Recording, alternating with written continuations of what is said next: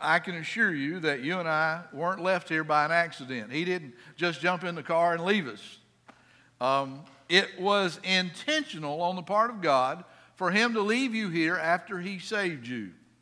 You were left here because God has a plan and a purpose for your life and my life right here today in this moment. If God had wanted to, He could have removed any or all of us at the very second that He saved our soul. You know, the Bible teaches that one day He's going to remove all believers. And that's when Jesus comes to rapture the church. We, we call that the rapture of the church, the bride of Christ. And Paul talked about that in Ephesians or in 1 Thessalonians chapter 4, verse 15. Notice what he says in the very beginning of verse 15. He said, I can tell you this directly from the Lord. In other words, I, I didn't get this from the newspaper. I didn't hear it on the radio. It wasn't something somebody told me. It was Jesus himself who gave me these words. He said, We who are still living when the Lord returns will not rise to meet him ahead of those that are in their graves. Now, some people who believe in soul sleep would take that and say, When you die, you sleep in the grave until the Lord comes. No, that's not what he's teaching here. He's teaching you that your body does go into the ground, dust returns to dust, and your soul goes to be with the Lord. For the Lord himself will come down from heaven with a commanding shout, with the call of the archangel, and with the trumpet call of God. First, he says, all of the Christians who have died will rise from their graves. That's when those bodies are going to be put all back together, transformed into a body that can live in eternity and in space, wherever heaven's at out there. He puts the body together, brings it up, the soul goes back into the body, and they become a, an individual who can spend eternity with God. Then he says, Together with them, we who are still alive and remain here on earth will be caught up like, Scotty, beam me up, you know. We're going to be caught up into the clouds. Notice that. The Lord doesn't come at that point and put his feet on the earth, he's in the clouds. We're caught up to meet him in the clouds, to meet the Lord in the air, and remain with him forever. So comfort each other, encourage each other with these words. That is when the whole church, the body of Christ, all true believers, will be taken off, that off this planet and we'll remain with the Lord forever. We'll be in the clouds with Him at least seven years. That's the time of the Great Tribulation. Then there's the thousand year millennial reign. I believe we're going to be here on earth with Him. That's what Scripture teaches. We know that that is a future event. It hasn't happened yet. You haven't missed it. It's coming. And you know, we're, we're kind of those people, if I haven't seen it, I don't believe it. Well, how do we know? Beyond the words that Paul gives us, how do we know that there's going to be a, a, a great snatch up, the rapture of the church somewhere in the future?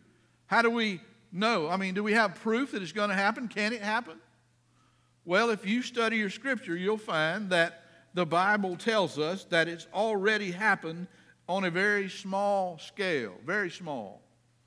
On two different occasions, a single person each time was caught up into the heavens without dying. Have I got your attention? I hope so. The first of those men was a man by the name of Enoch. He lived a very, very long, long time ago. He is one of only two people that the Bible says walked with God. Now, what does it mean to walk with God? It means that he had a very deep, intimate relationship with God. Noah was also a man that walked with God. The only difference is Noah died at the age, the ripe old age of 950. Boy, the government would have a problem with that if he went on Medicare and Medicaid, you know, Social Security, all that kind of stuff. Um, he died. But the Bible says that Enoch never died. In fact, Genesis 5:23 says Enoch lived 365 years in all. He enjoyed a close relationship with God throughout his life, and then suddenly he disappeared because God took him. Well, that's what says in the Old Testament. A lot of people today live and they go, well, you know, that's the Old Testament. We're in the New Testament age, so we don't have that. That maybe it happened, maybe it didn't. Well, we have in the New Testament a credible witness that said it did, that verifies what was said in Genesis. The writer of Hebrews, chapter 11 verse 5, says it was by faith that Enoch was taken up to heaven without dying. Suddenly he disappeared because God took him. But before he was taken up, he was approved as pleasing to God. He was snatched up, just removed. Well, how in the world is that possible? Well, I can say to you, I don't know. I wasn't there, I didn't see it. But I did read a story about a little girl who learned about Enoch in, in her Sunday school class. And she went home and she told her mom all about what she had learned. And the minute she walked in the door, she saw her mom and she began to say to her mom, Hey, mom, my teacher told us about Enoch in Sunday school this morning and uh, that, he, he, that he walked with God. And she said, The mom said to her, Well, well what does all that mean? And so the, little girl went on to say, Well, you know, it seems as if God one day was wanting to visit with Enoch and he he walked by and he said to Enoch, Hey, Enoch, I want you to take a walk with me. It's a little girl telling this. And Enoch would come out of his house and down to the gate and he'd go walking with God. And he got to the place where he enjoyed that so much that he would just get up, go down to the gate, and wait for God to come by. And one day, another day, God came by and came along and said, Enoch, let's take a walk. And he did that several days in a row. And then one day, God came by and said, Enoch, let's take a long, long walk today. And so they walked and they walked and they walked. And finally, Enoch said to God, You know, my, it's getting late in the afternoon and I think I need to get back to my house. But God said to him, You know, Enoch, we're a whole lot closer to my house than we are to your house. So why don't you just come home with me? And so Enoch went home with God. Oh, the imagination of a little child. Who knows? It may have happened that way. I don't know. In her mind, it did. I don't know. But, you know, this I do know. I know that the Bible says that Enoch was taken into heaven without dying. So that means to me that it's possible. It has happened. If it happened once, it can happen again.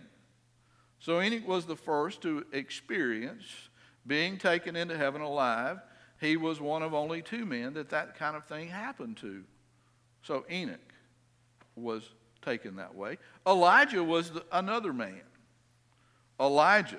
On, on a particular day, I believe it was a divine appointment day, Elijah and his protege, Elisha, almost the same but different. It's hard for me to get those out. So if I mess them up, please forgive me.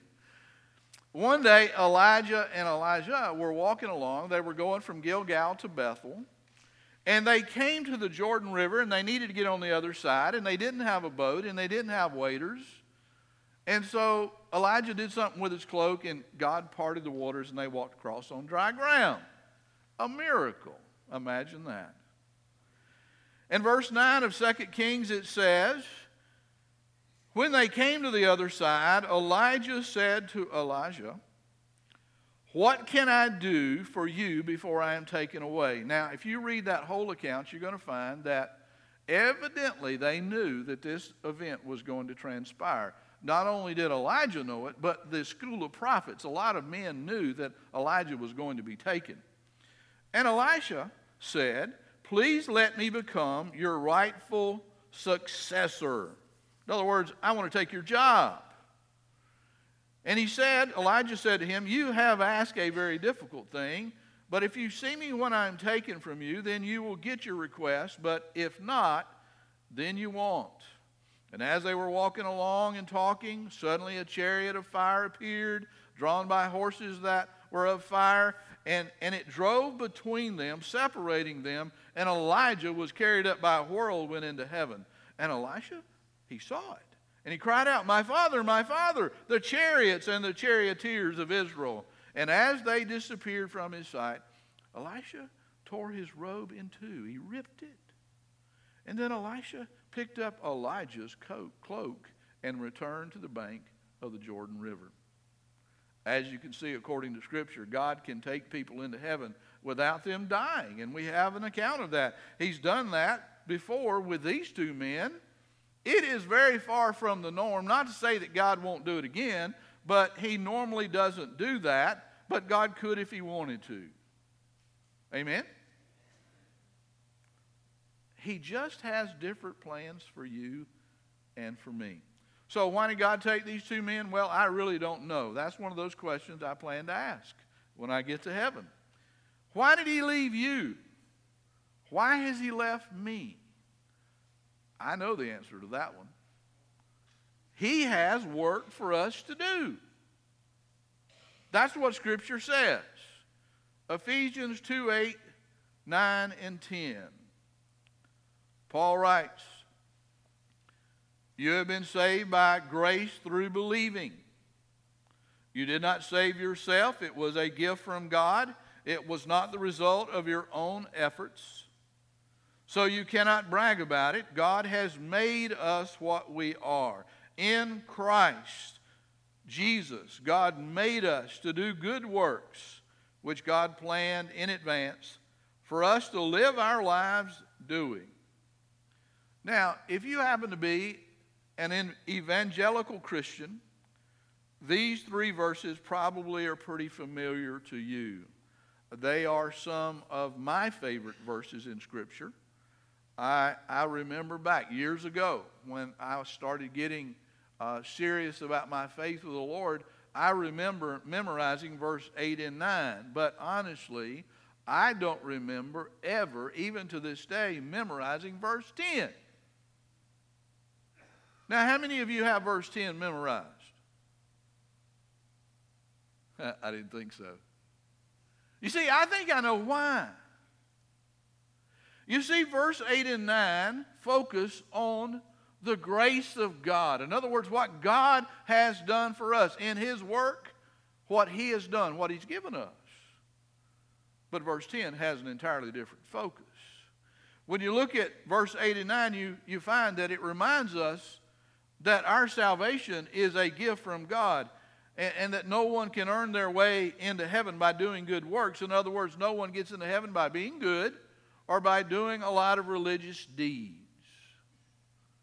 Pastor Dennis Nunn said, We rightfully talk about the fact that Christianity differs from almost every other religion in the fact that they focus on our actions. In other words, our works. In fact, they come right out and tell you sometimes that you get into heaven by all the good stuff you do. And the more good stuff you do, the better place you have in heaven. But Dennis says they focus on our actions, whereas Christianity focuses on what Christ has done. I said to you last week that if you're saved, your salvation is the work of God. You can't work your way into heaven. I don't care how many good deeds you do. The work of Christ on the cross and His grace is what gets us in. If you get into heaven, it's going to be by the grace of God that you do so. Not the skin of your teeth, but the grace of God. Now, most of us understand that, and we're grateful to God for His grace, and we're thankful for what the Word of God teaches us in verse 8 and 9. But, but to be honest, most all of us, we'll read verse 8 and 9, but then we just kind of skip over or overlook verse 10. And you know what? It's real easy. It's real easy to focus on what God does for us and to give Him praise and honor and glory and just thank Him for that. But it's not so easy for us to focus on what we're supposed to be doing for God. We, will talk about what God's done for us, but, but when you bring up the subject about what we're supposed to do for God, we kind of just get hush mouth and we disappear. The Bible says that you need God's grace. We all need God's grace. Grace is something that we receive. It is God giving us something we don't deserve. Things like forgiveness. We don't deserve to be forgiven, but God gives us forgiveness. It's, it's like salvation. We don't deserve to be saved, but He gives us salvation. Eternal life. We, we've not earned that in any way, but we need it and we receive it through grace. But grace is also a gift that God gives us that is meant to prompt us to do good works. I want to read Ephesians 2 8, 9, and 10 through the NIV translation. For it is by grace you have been saved through faith, and this is not from yourself, it is the gift of God, not by works, so that no one can boast. Notice verse 10. For we are God's workmanship, created in Christ Jesus to do good works, which God prepared in advance for us to do. Now, I want you to please notice that verse 10 begins with the word for. For. F O R. Circle that word. For. For which, you know, the word for ties together the saving grace of God that you find in verse 8 and 9 with the resulting good works of believers in verse 10. In other words, God's amazing grace saves us, and it should also motivate us to go out and do good works for God. So God's grace and man's work, they go together. In fact, God has foreordained the good works that we should be busy doing. He says in verse 10, For we are God's workmanship, created in Christ Jesus to do good works, which God prepared in advance for us to do. So, it is no accident that you have a job to do for God. It wasn't by chance either, it was intentional on God's part. God planned it that way. Gift, gifted you with His grace for you to be able to produce kingdom works. So, my question to all of us is how are we doing on the job? How are we doing? God wants us to evaluate that. If God is intentional about his gift, then you and I should be intentional about our service to the Lord. That is exactly what Jesus is talking about when he said in Matthew 28 18, I have given, I have been given, excuse me, I have been given complete authority in heaven and on earth. Think about that we, we think about our little planet as being, you know, everything evolves around this planet. Well, guess what? No, it doesn't. Your little world is not all there exists. He talks about earth, but then he talks about the heavens, everything out there. And what Jesus said is that I have been, been given authority over it all. So I guess you would call him the big boss, right? The big boss. The biggest boss. He goes on to say, Therefore, go and make disciples of all nations, baptizing them in the name of the Father and of the Son and of the Holy Spirit, and teach these new disciples to obey all the commands that I've given you. And be sure of this I am with you always, even to the end of the age. The lost world that you and I live around and in, the people of this world, are not expected to come to us for what they need. God expects us to go to them no matter where they live or where they stay. In other words, we have to be willing to go wherever we need to go to be able to reach them. And guess what? None of us None of us will go unless we are intentional about it. It has to be a part of your agenda. It has to be a part of your plan. It has to be a part of your, your lifestyle. You will never accidentally lead somebody to Jesus Christ. It doesn't happen accidentally. You have to want to, it has to be a priority in your life. You have to plan to be able to do that. I, I, read this quote by Dr. Evans the other day to you, and, and, and it's so relevant even for this message. He said, The nations are not told to come to Christians for the gospel. We need to go to them. The church is not doing the work of the church if we're not winning souls to Christ. We must keep evangelism front and center in the life of the church. If the church is going to grow by making disciples, then we have to have people. People who are willing to go into the whole world as the witnesses of Christ. So, friends, intentionality is a critical piece of being effective in carrying out the Great Commission. If you commit yourself to going and making disciples, then disciples will be made. Personal commitment is the key. You know, I, I praise God. It was, a, it was a wonderful thing on Monday night to see that we have more people signed up right now and participating in our evangelism strategy than we had 15 years ago. So that means we're growing in our intentionality. We're growing and learning how to be effective disciple makers. We're learning how to fish for men and women, for boys and girls, the souls of, of people who need to know Christ. We've been called to do that. It is a privilege, it is a responsibility, but it's also a calling. And by the way, here's something else that we've been called to do. Not only are we to, be intentional about our witnessing, but Great Commission churches also help new believers with identification. I want you to look again at what the, Jesus told his disciples to do. And by the way, we're disciples. We should be.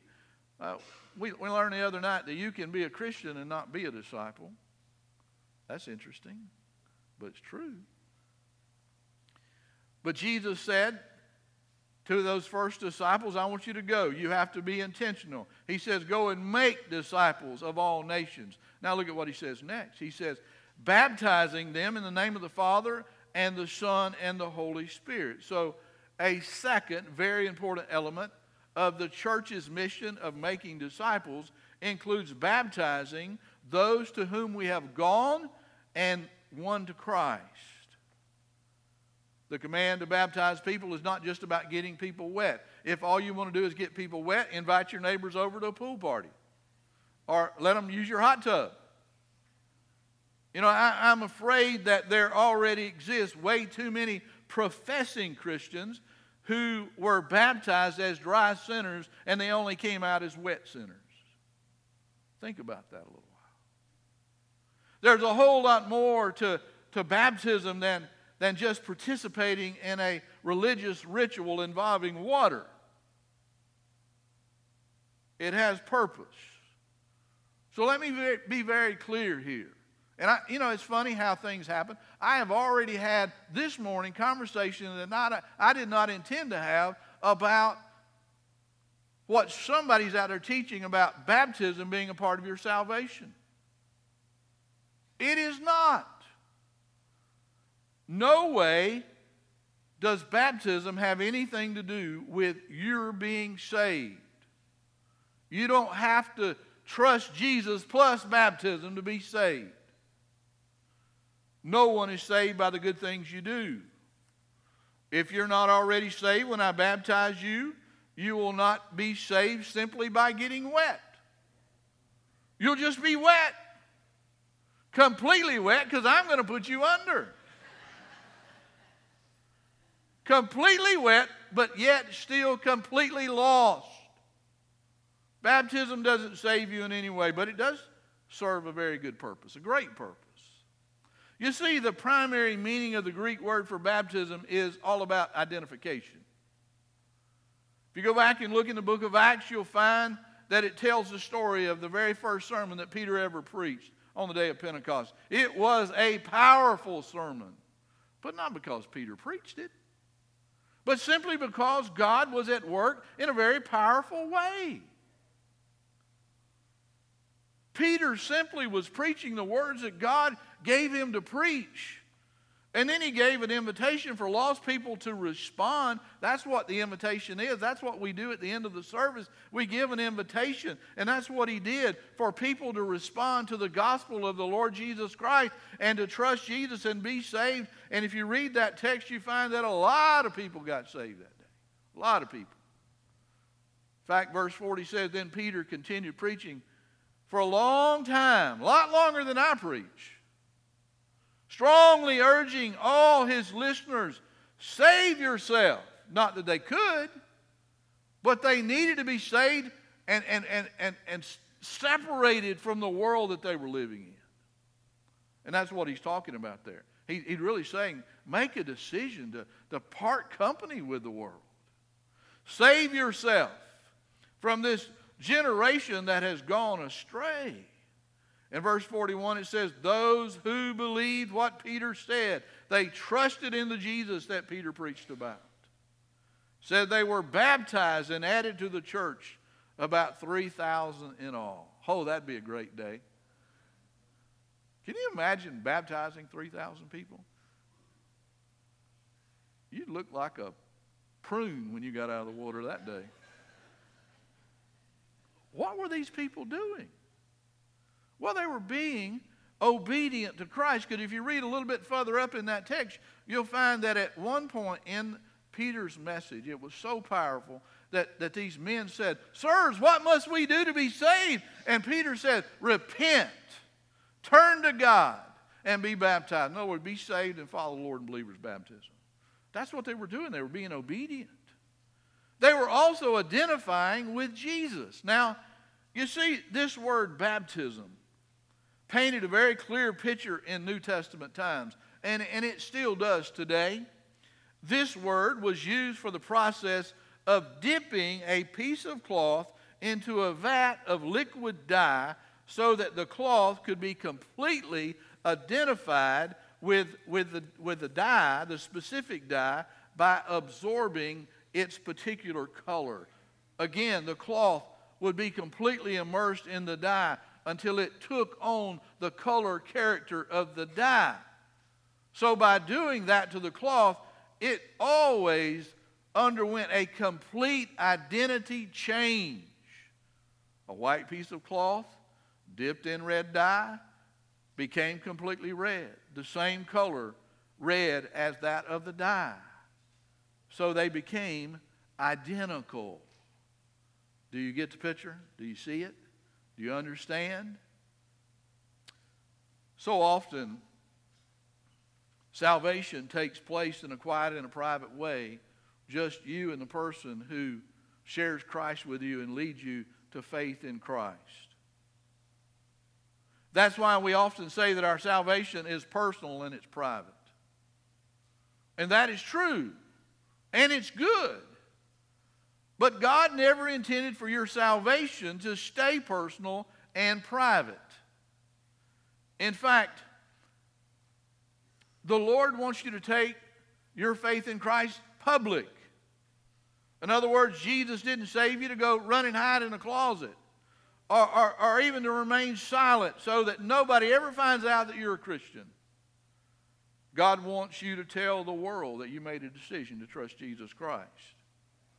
He wants you to speak that, say that, declare Him Lord of your life with the words you use. But you know, sometimes action speaks a lot louder than words. And this is one of those cases. Baptism is more than just saying, I am a new Christian. It is a public declaration of your new relationship with Christ. You see, when you put your trust in Christ, in the truest sense, you become so completely identified with Christ that his death and resurrection to new life becomes your death and resurrection. Paul described it that way in Romans chapter 6. He writes, Well, then, should we keep on sinning so that God can show us more and more kindness and forgiveness? In other words, now that the grace of God has been applied to our life, should we just keep sinning so He pours more grace on us? Absolutely not, he says. Of course not. Since we've died to sin, how can we continue to live in sin? Or have you forgotten that when you became Christians and, and were baptized to become one, to identify with Christ Jesus, we died with him? For we died and were buried with Christ by baptism.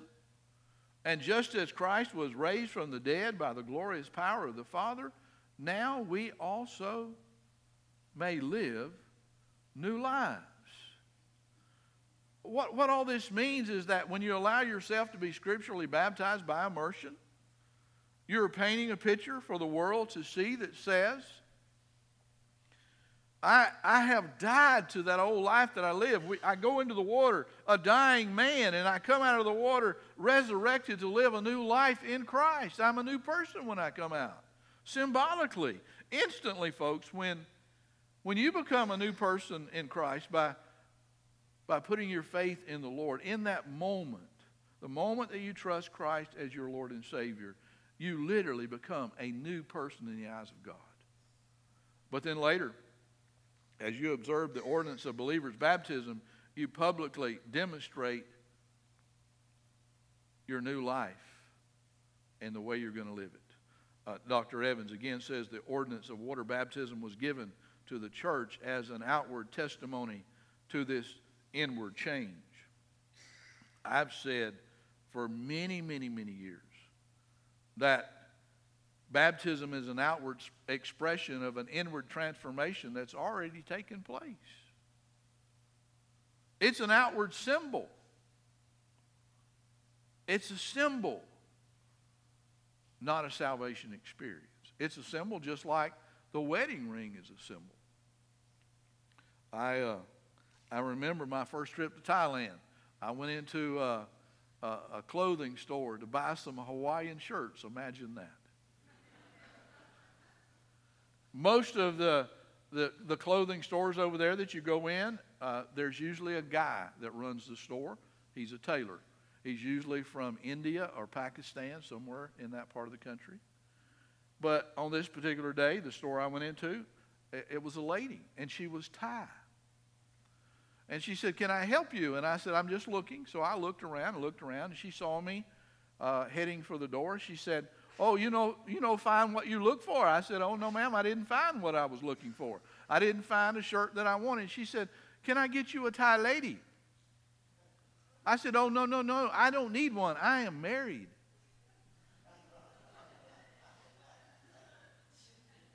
She said, Oh, no matter.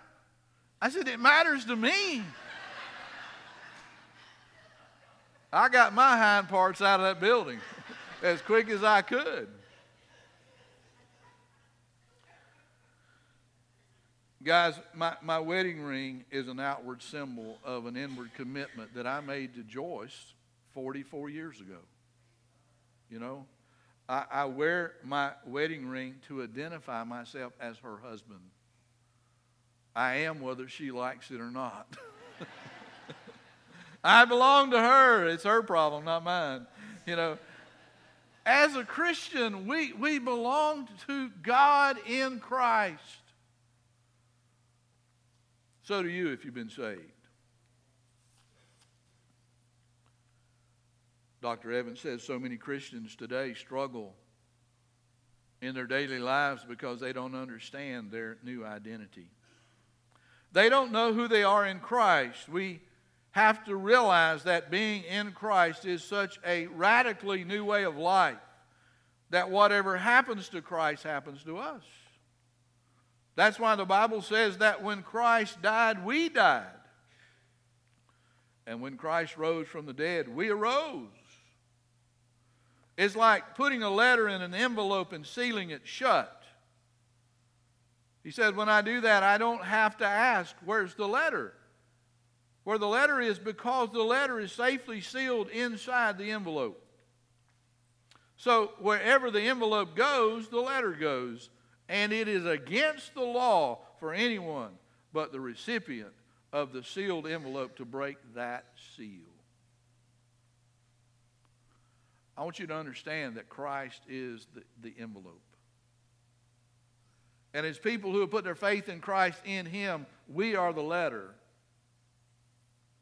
and through believers' baptism, we are identifying ourselves as belonging to Him and Him alone. So, baptism identifies us as children of God who are in Christ. You know, as Great Commission Christians, we have to be intentional about taking our faith, uh, uh, the, the good news, to the lost world.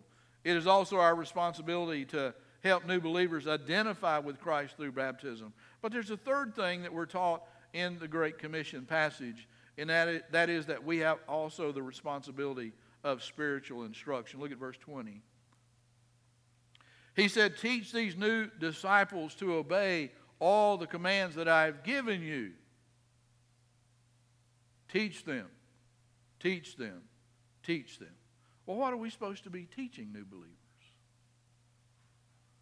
Can I just say the truth? the truth based on the Word of God? Yes, we need to teach biblical doctrine. We need to teach theology, Christology, soteriology, and all the other ologies of the Christian faith. But the most important thing that we should be teaching these new believers is obedience.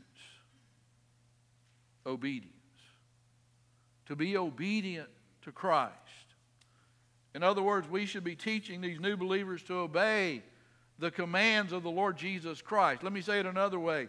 We need to be teaching not just to produce head smarts, but heart service as we obey the Lord. We must make sure that we're teaching the truth of God's Word, but when you do that, what you're going to find is that God's Word teaches us over and over to obey the commands of the Lord. Our job is not just to teach for content, but to teach for commitment, personal commitment to following Christ and His commands. Um, again, I, I, you know, I'm, I'm kind of using Tony a big way today, but Dr. Evans says some great stuff. And, and he said this, and, and, and this may make you feel comfortable, it may make you feel uncomfortable, but don't blame me. Tony said it, okay? That's why I quote people. You're not supposed to throw rocks at me, throw them at them. No, anyway. Um, the church, look at what he says. He said, The church today has too many spiritual bulimics who take in the word of God at church on Sunday, but then throw it up as soon as they get home so it doesn't do them any good. The goal of biblical teaching is to combine information and knowledge with skill in applying God's truth to your daily life. If you're reading the Word of God and it's not changing you, you're bulimic. But you're not the first to have that problem. I want you to understand that even the people that walked with Jesus had that problem. Well, how do you know that? Well, I want you to look with me at Mark chapter 8. Interesting story here. I'm going to read most of it, not all of it, but some of it. At the time, Jesus was going around preaching the gospel, the truth about himself. And these great crowds kept following Jesus. And it said about this time, another great crowd had gathered, and the people ran out of food. Jesus called his disciples. He was very observant. I don't know that the disciples were. But Jesus said to his group of men, I feel sorry about these people. They've been with me now for three days and they have nothing left to eat. And if I send them home without feeding them, they will faint along the road, for some of them have come a long distance. What was Jesus saying? He was saying, do something. Do something about the need of these people. But he was also teaching them about their relationship with him personally. He was trying to help them understand where they were in relationship to him. Well, when Jesus said these words, his disciples asked, How are we supposed to find enough food for them here in the middle of the wilderness? In other words, there's not a grocery store anywhere to be seen. Walmart's not anywhere around either. You know, we don't have a place to go get food. You'd expect the disciples to say that. And then Jesus says this How many loaves of bread do you have? Interesting. And they said, Well, we've got seven.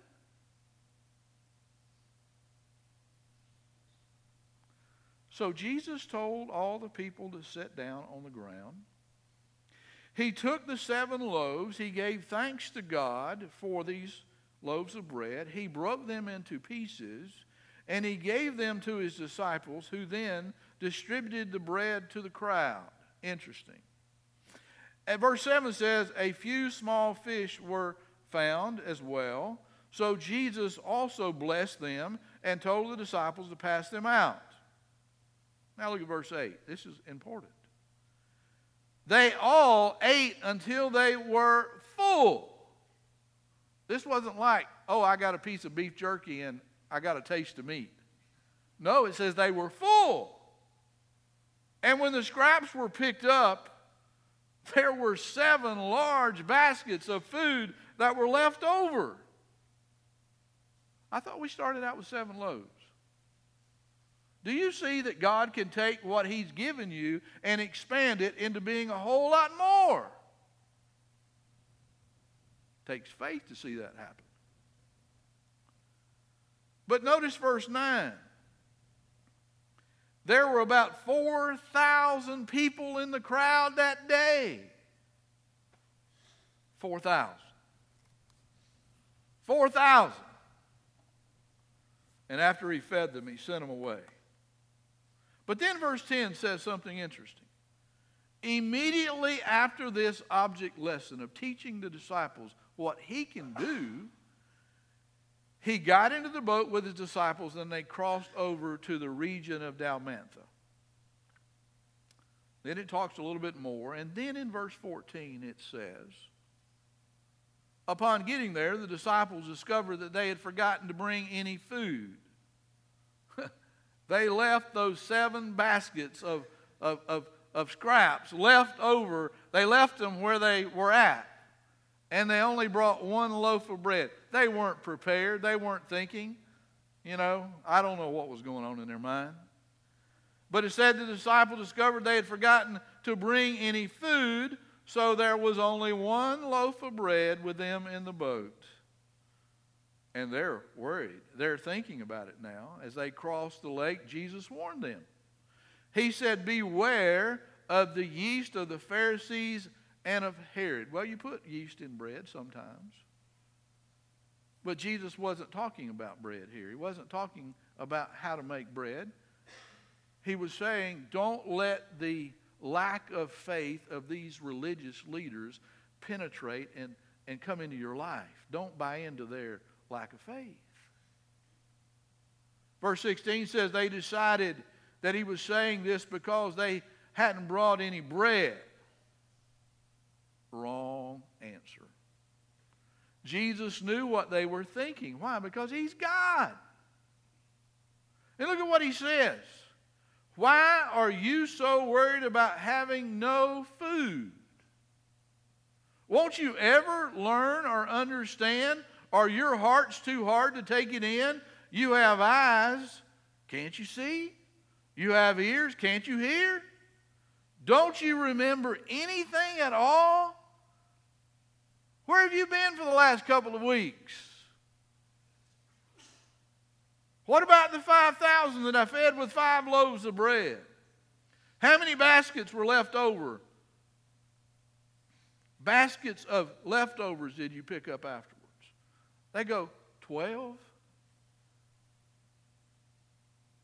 And when I fed the 4,000 with seven loaves, how many large baskets of leftovers did you pick up? Seven? Look at what he says in verse 21. Don't you understand anything yet? Don't you get it? Well, obviously they didn't. He was trying to teach them to have faith and trust in Him as the great provider. He was trying to teach them, as God, I can do anything you need done. Put your trust in me. He wants us to understand that. He wants us to be people of faith. He wants us to teach new believers to trust in God. Guys, I want you to understand we do that by what we teach, but even more so, we do that by how we live. Making disciples is a process of spiritual development, and it should be the heart passion of our church. It was the heart passion of Jesus Christ. And if we're going to be like Jesus, we have to be intentional about going and sharing our faith with a lost world. We have to help new believers identify with Christ by baptizing, baptizing them as believers. We have to instruct them on how to be obedient to follow Christ. That is what Great Commission churches do. Why have I said all of this? Somebody asked me the other day, how do you put messages together? Where do you get what you preach? Honestly, I study in a lot of places, but my one source is Jesus. My one source is the Lord. God points me in a direction and, and I put forth the effort, but God makes it all come together. And what God has said to me is that you've got some people in your church that are new believers. Maybe, they maybe they're brand new believers. Maybe they're believers that have trusted the Lord for some time now. And maybe you need to identify with Christ publicly through believers' baptism. Oh, by the way, if you read your bulletin, you're going to find that we're having a baptismal service October 6th. And if you haven't already signed up for that, if you haven't already come forward and committed yourself to following the Lord in believers' baptism, you can do that today, and we'll get you on the list for on the 6th. Maybe you need to be involved in a Bible study so that you can receive the instruction you need to be able to walk with God and have faith in God and serve the Lord. Uh, we've got plenty of Bible study classes, and today is a great day to start going to Bible study. Amen? I knew you'd say amen. I know the kind of people you are. Amen. And you know, for the most part, we're Christians, and we've been Christians for a long, long time. Some relatively soon, uh, or not long ago, others for most of their life. I think we all need to be asking the question what is my role? What is my role helping our church be a great commission church? What, what does God want me to do? He wants you to be a witness. He wants you to go making disciples wherever you go, being a witness for Christ. To do that, you have to be intentional. You have to commit yourself. I, I, I told somebody this the other day. You know, if I get up in the morning, business as usual, and don't think about being a witness, it'll never get done. But if I get up in the morning and I, and I, and I pray for people who I know are lost, then I'm being intentional because I begin my day praying for God to put someone in my path that I can lead to faith in Christ. We need to be intentional as Christians, we need to be intentional about our faith. Whatever, whether you're here this morning and you're lost, whether you're, whether you're a new believer and you need to, to be obedient to Christ in baptism, identify with the Lord, get involved, learn what the Lord wants you to do, whether you've been a Christian for a long time, we all need to be saying to the Lord, Lord, what do you want me to do for you? What do you want me to do? Why'd you leave me? What's my purpose? What's your plan? Let's pray. Father, I ask you this morning to penetrate our heart with your spirit and God, your specific plan for our lives. Lord, I just ask that you help us to see clearly what you desire for us to do.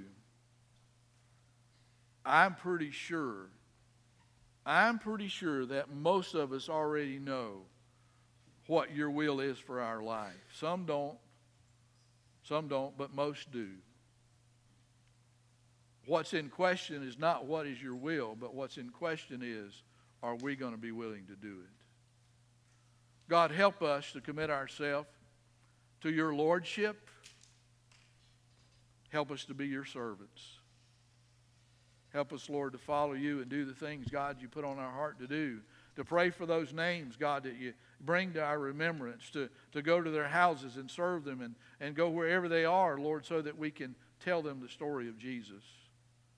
Help us, God, to minister the gospel whenever and however and wherever, God, you give us that opportunity. Help us not to be afraid. Lord, our greatest fear today is rejection. We don't want anybody to think bad about us. We don't any, want anyone, Lord, to think that we're a Jesus freak.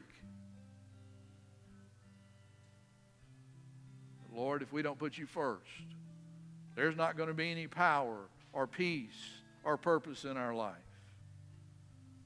You've been given all authority in heaven and on earth. Help us to recognize your authority and help us to live in your authority. Lord, help us to make those commitments that we need to make today for your glory and honor. God, for our well being and for the salvation of the lost. I pray this in Jesus' name.